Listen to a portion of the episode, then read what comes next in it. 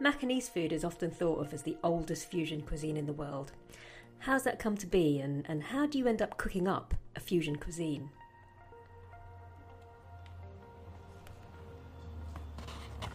Hi again, Victor. A lovely intro, like big questions as always. yeah, that's true. Too big, maybe. Um, so we're talking about Macau today, and I don't know if people who are listening in know exactly where it is. Um, it's about 30 kilometres um, next door to Hong Kong, um, to the left, if you like. Um, so it's very close. Uh, it's part of the same sort of province of Guangdong. Um, and so it's on that South China coast.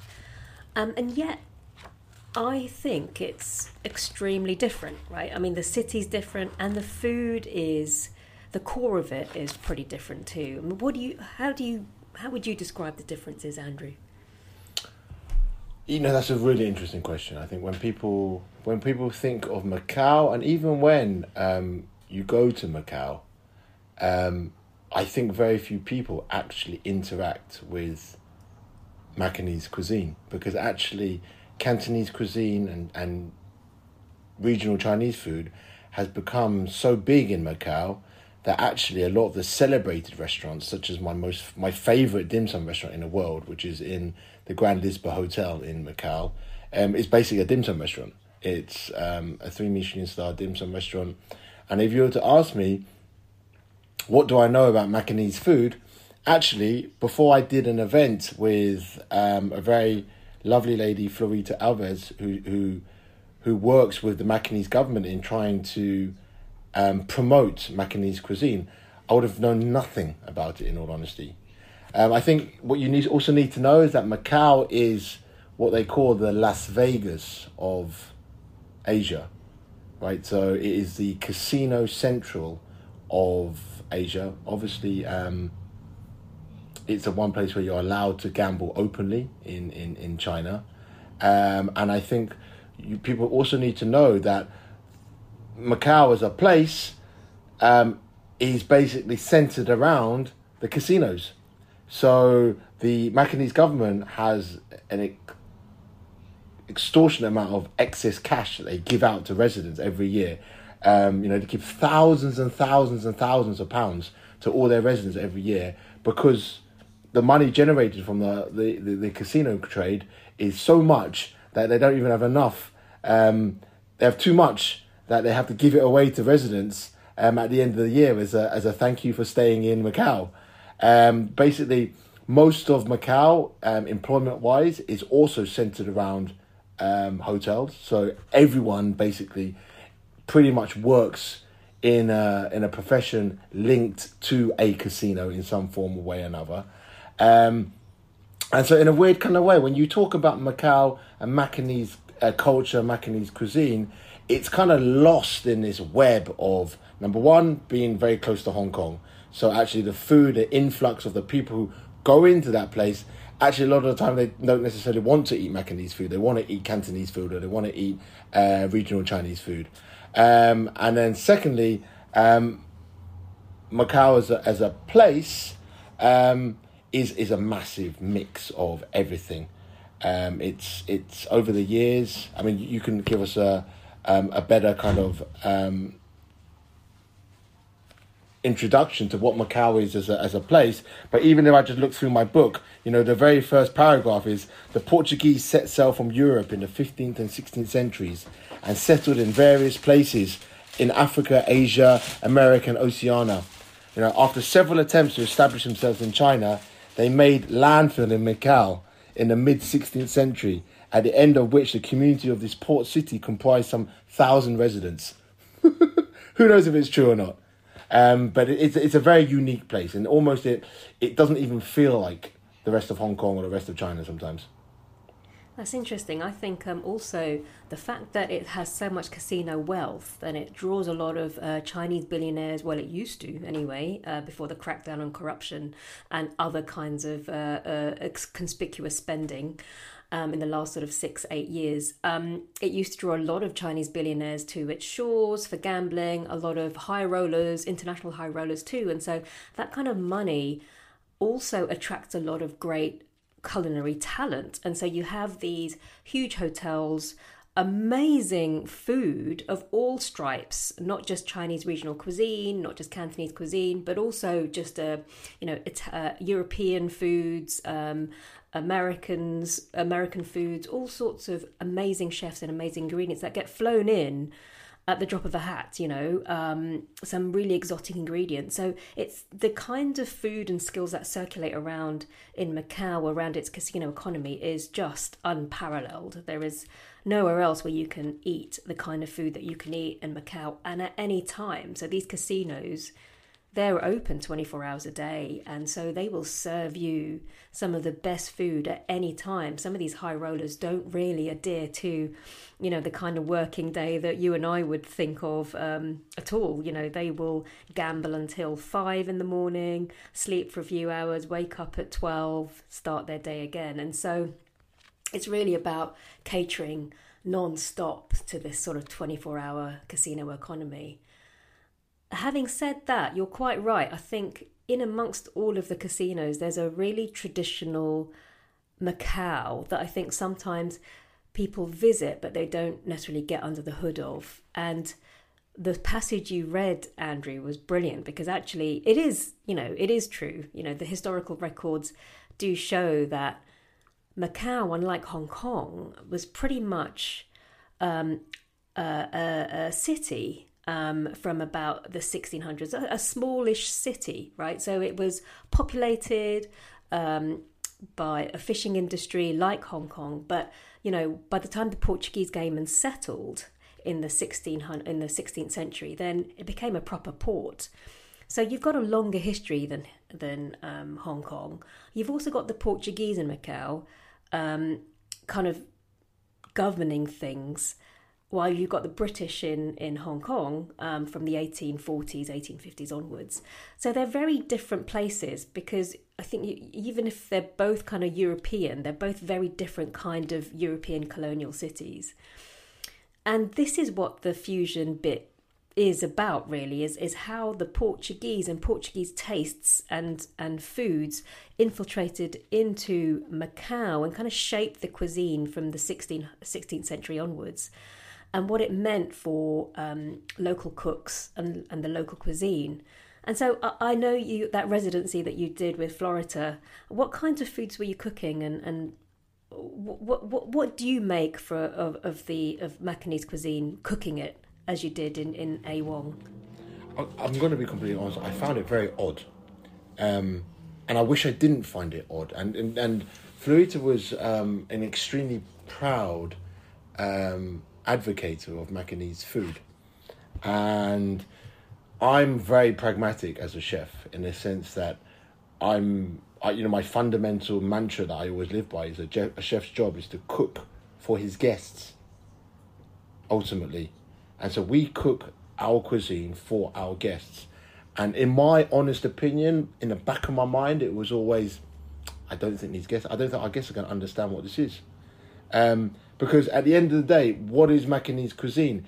Um, from what I gather, from what I, I interacted with it, it was a, a mix of um, very classical French sometimes, um, some, some Mediterranean influences. So I, I saw a lot of and uh, not only French sauces, I also saw a lot of Spanish uh, techniques and Spanish ingredients. At the same time, there was obviously um, riffs and interpretation on Cantonese food or Chinese food or Singaporean food or Malay food. Um, and then there was, I mean, put it this way, there's a dish called African chicken, um, which again was delicious. But when you eat it, it's very hard to get your brain to take you and transport you to any part of Asia.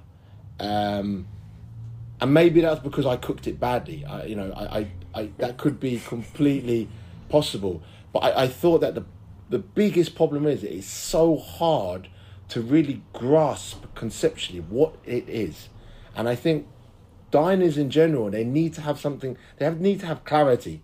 So I think if you talk about why um, Sichuanese food has become so big um, across the world in the last twenty years, it's because it's very clear you you have those flavors or those stereotypical Sichuanese flavors. They're very clear. They're very pronounced, and you understand straight away that you can associate those flavors to Sichuan. Now, when you start using a cuisine which is, again, got Portuguese influence, and again, I don't know much about Portuguese food, but my general kind of understanding of Portuguese gastronomy is also that it's a kind of a mix in itself of um, influences from other part of um, Europe. So therefore, you're you're creating an, a, a cuisine in within China or within Southeast Asia, which is based around another cuisine, which is also, again, I'm going to use this dirty word, a fusion of other highly influ- um, lots of influences from other parts of um, the surrounding area. So I think it gets lost. The identity gets very lost. Um, and you know, if I look at some of the recipes, it's um, you know like uh, there's a dish called uh, pastéis de bacalhau um, and mayonnaise, which is basically it's basically salted cod uh, mixed with potatoes, rolled into balls with parsley and mint, um, and deep fried.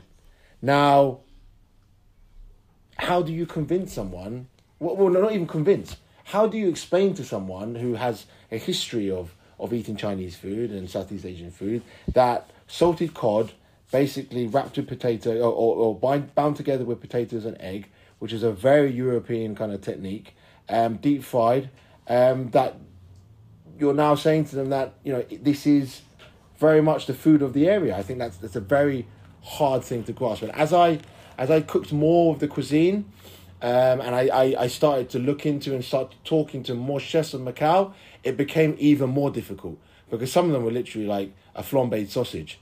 Um, and I'm clutching straws as a chef. I remember I was just like, how am I going to put this menu together to make our guests understand it?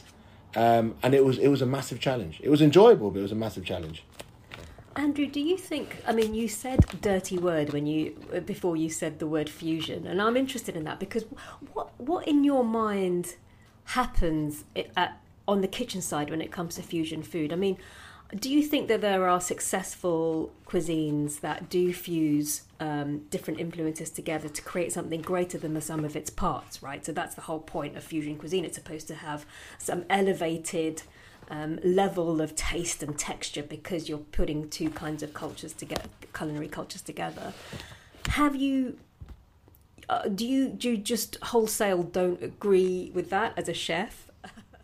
I, don't ever agree with I, oh, Doc. I would never ever say uh, use the word um, fusion and elevated ever in the same sentence. That's the one thing, and and I say and I only I only say that because um, I've had fifteen years of chatting to you to understand and have some clarity within myself that that by doing that you make a clouded situation even more clouded um, in the sense that I don't ever feel like it's about elevating anything. A lot of the time, it's for me when people, I think, miscommunicate what I do in the kitchen, in our kitchen at A Wong, and call it fusion. I think what they're mixing up with the words is basically they're, they're confusing it with adaptation. And I feel like adaptation is a very healthy part of being a chef. And again, it comes back to that thing of a chef's job is to cook using the ingredients around us with the people that we have around us to support us and cooking for the people who are around us. And I think uh, a chef's job is naturally to embrace that. So if if a Chinese chef goes into Macau and there is a lot of ingredients which may predominantly, I don't know, post the Columbian Exchange, for example, have gone into Macau as an area and people are using a lot of, you know, tomatoes, they're using a lot of chili, they're using potatoes, that kind of stuff, then that's fine. I don't think there's anything wrong with that. Um, but I just feel like we've reached a stage now where people have misused the word fusion in the sense that it, they, they, there's a there's like a negative connotation. There's like a impurity to it when you say it. Um, but by definition, obviously, that isn't the case. You know, fusion is about bringing two things together. Am I correct? Is it just about yeah. bringing two things together? There are no negative connotations, right? No, I mean it's not. It's a neutral term. It's just a question of how it's socialized, right, in the kitchen and outside of it, and how people talk about food that is um, a mix or an adaptation um, or a evolution. I don't know. I think there are different terms to describe sometimes what can from the outside of the kitchen. So for layman, laymen, lay women, lay people like myself, um, who might not necessarily, I think, understand. I guess some of the uh, combination of techniques that have to happen um, in a kitchen.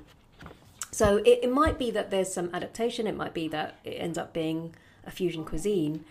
But it's interesting what you say about um, people coming in and um, having to adapt to local tastes and local influences and, and the local foods that are available, right? So, um, so if you are catering to um, a, a, community or a group like the Portuguese in Macau, um, then I suppose you'd cook for those kinds of tastes. And uh, it's it's interesting. Portuguese cuisine does have a corpus, and of course you know, a lot of Macanese foods are named in Portuguese and they are facsimiles sometimes of foods that you would get in Portugal and other colonies, ex colonies of Portugal. So there's a kind of um, bandwidth there. We talked about this last time as well. There's a kind of bandwidth there that people have to kind of operate within. And I, I think I like it that, that Florita um, was um, an interesting person to work with, right? I mean, she she knew her stuff. She she had a, a mission, I guess, from the Macanese government to kind of promote the cuisine, and she's not unusual. I think Macanese food is, and maybe this is less so nowadays, but it's been a kind of uh, a cuisine that's been raised and nurtured in the home, right? It's not necessarily a massively influential restaurant cuisine. Like you said, it's not in casinos, it's not in the hotels, it's in some of the culinary institutes where there is a huge education effort to teach local people about the cuisine and tourists. But it's not. It doesn't necessarily like exist outside of small cafes and, and small we, women-owned cafes in Macau.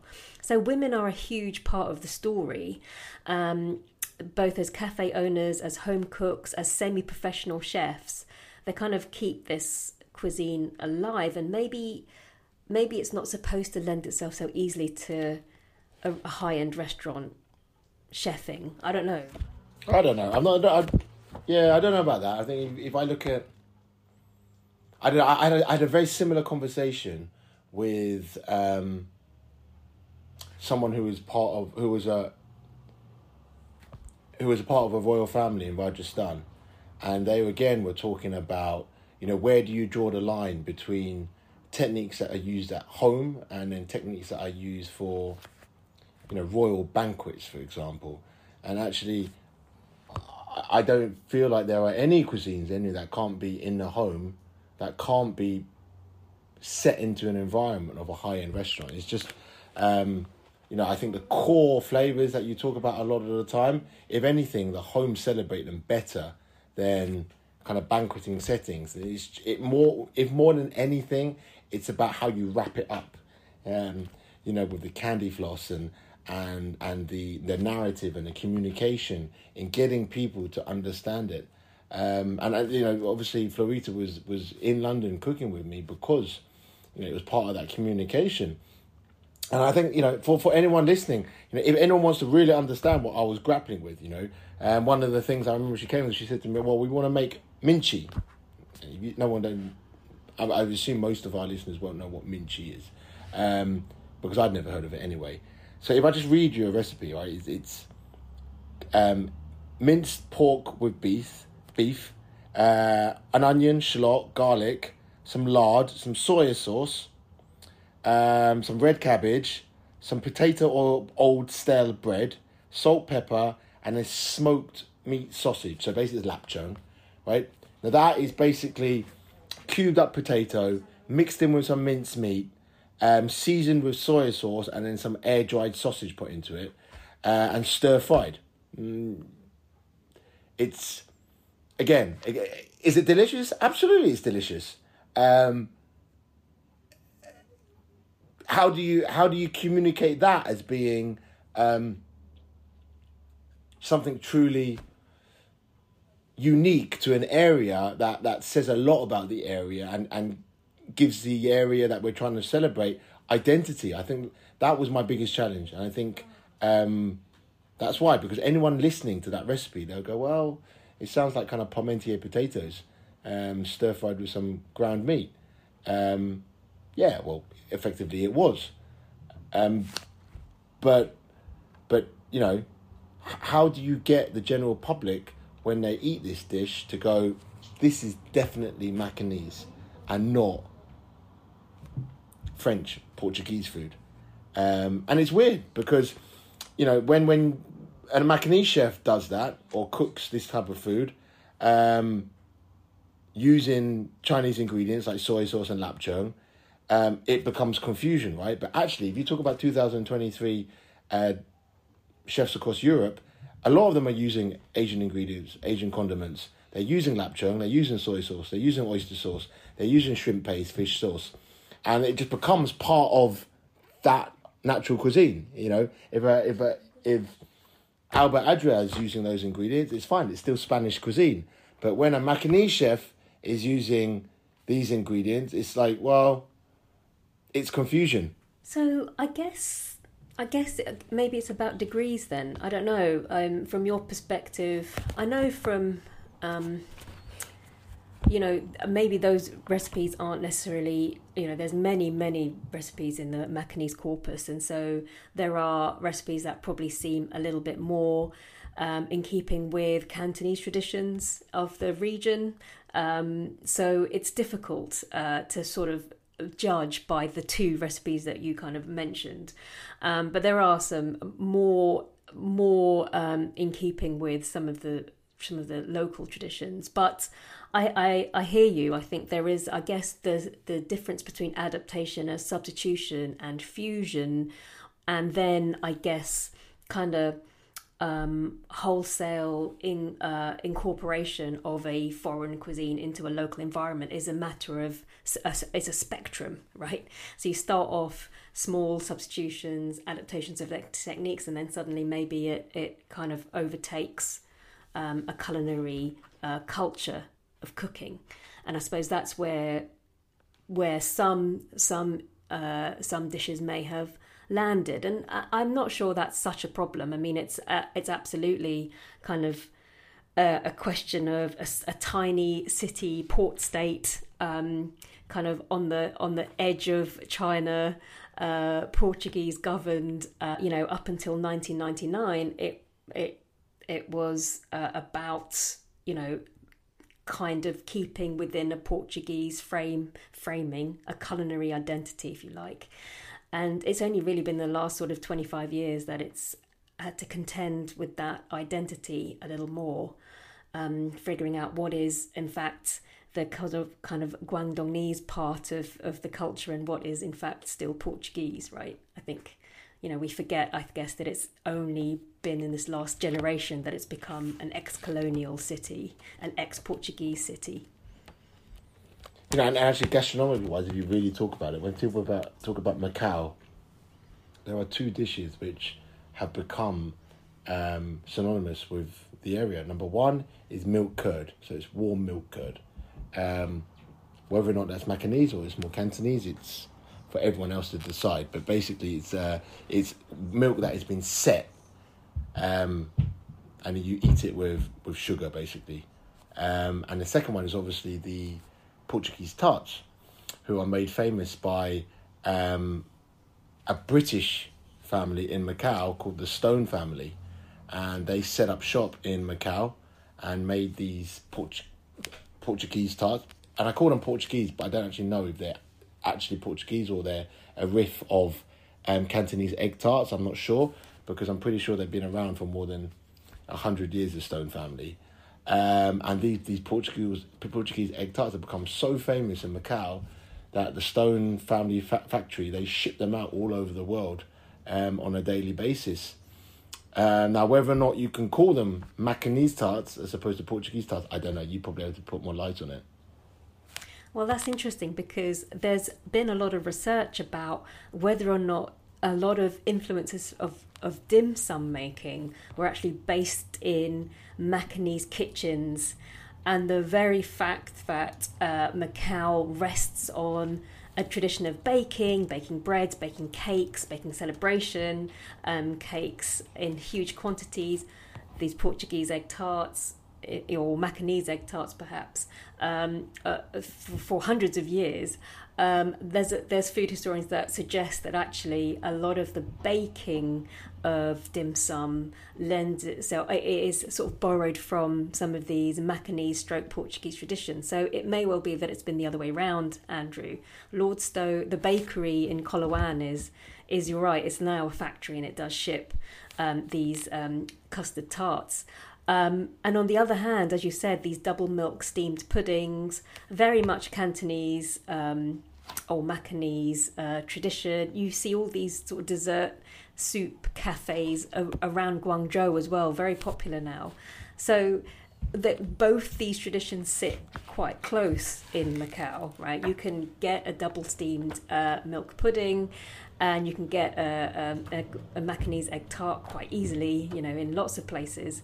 And so it's it's kind of a kind of happy marriage between the two, right? You you're not going to get a very dissatisfied customer as they kind of pick their way through Macanese, the Macanese culinary scope, I think. But what do you think? Do you, so clearly, you're the jury's out for you about whether or not some of the dim sum influences are going one way or the other uh, you know this this Portuguese one always always baffles me because if it was a Portuguese traveller who came went to Macau and started up this factory, um, it would be a lot more clear cut for me. Um, but it's a, a British family, Lord Stow. Stone. I think they're from the 70s. I think Lord Stow was it, it wasn't that old. I think. Was he not? No, um, I, I get the feeling it's from the you know late twentieth century. And then the thing is with those Portuguese tarts is that um, the recipe doesn't look like it's been manipulated at all. So it looks like it's it's it's very very similar. It, and again, I'm I'm no expert, but it tastes very very similar to the ones that I had in Lisbon, for example, um, in the famous uh, Portuguese tart place there. Um, do I think that? Well, you know, I, I think that the, the introduction of European ingredients and European technique into dim sum is an incredible, um, incredibly important part of Chinese gastronomy. Um, and again, I've been sitting here the whole time talking about how merging cultures together um, can be difficult sometimes, but actually, dim sum, if you really look at it to a certain extent, really is the very embodiment of that. Um, and yet, I've just kind of washed over it like like it didn't have any significance at all. Um, so so I, I do think the the combination and the adaptation of of techniques and how they're used over a long period of time and become internalized and become part of that repertoire um, are extremely important in the evolution of any cuisine. But you stop short at saying that dim sum is fusion in the way that Macanese food is sometimes described as such or sometimes listed as such. Yeah, because if I did that, I'm going to put my head in a whole spin and I'm not going to sleep for like three weeks.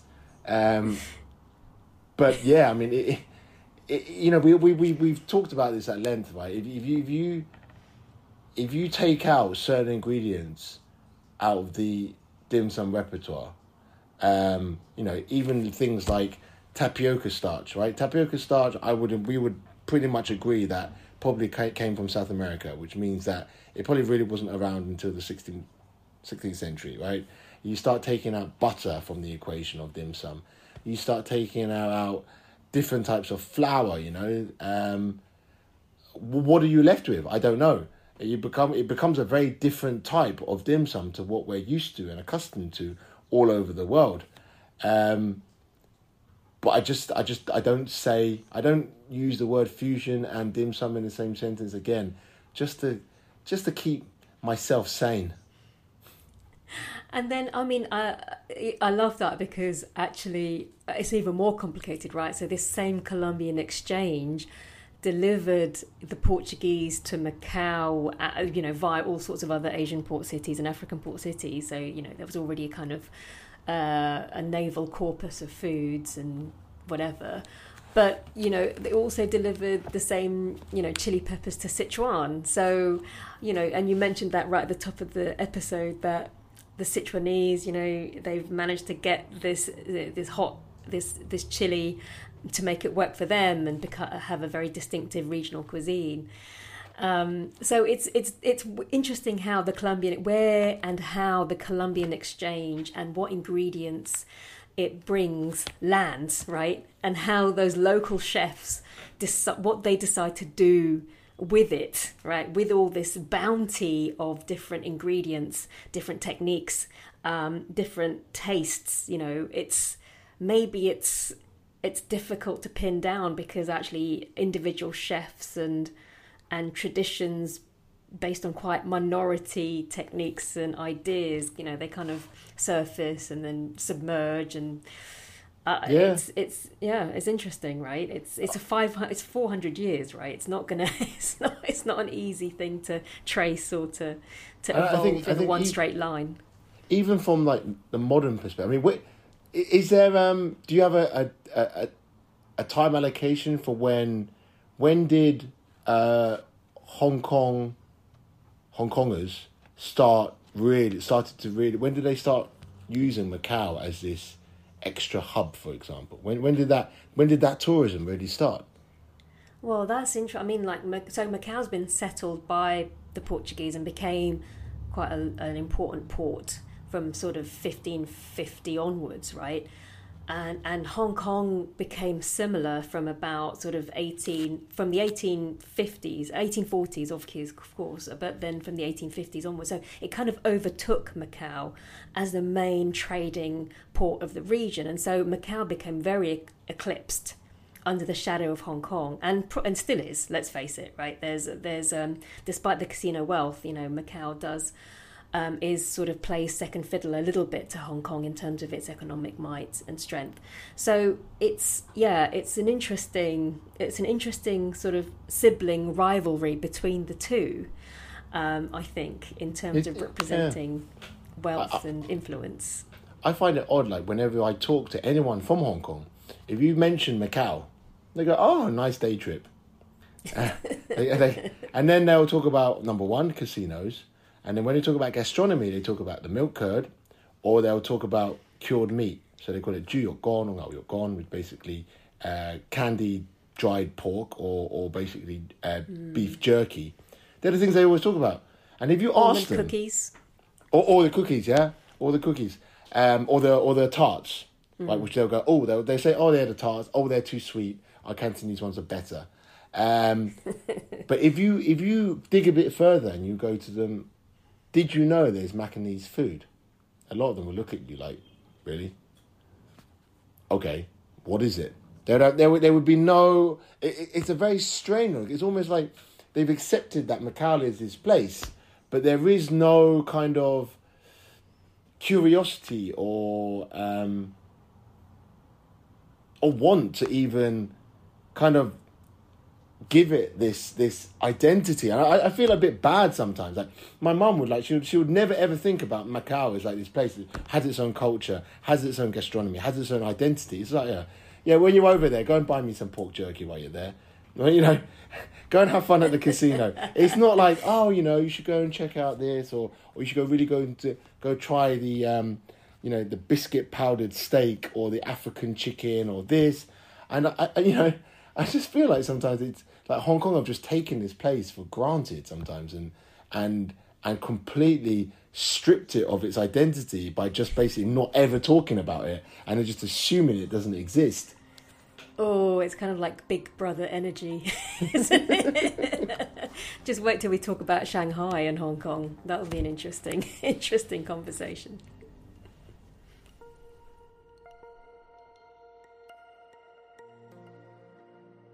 You've been listening to XO Soused, an audio newsletter from me, Dr. Mukta Das, and Chef Andrew Wong. Don't forget to leave us comments or questions so that we can tackle in later editions. Thank you.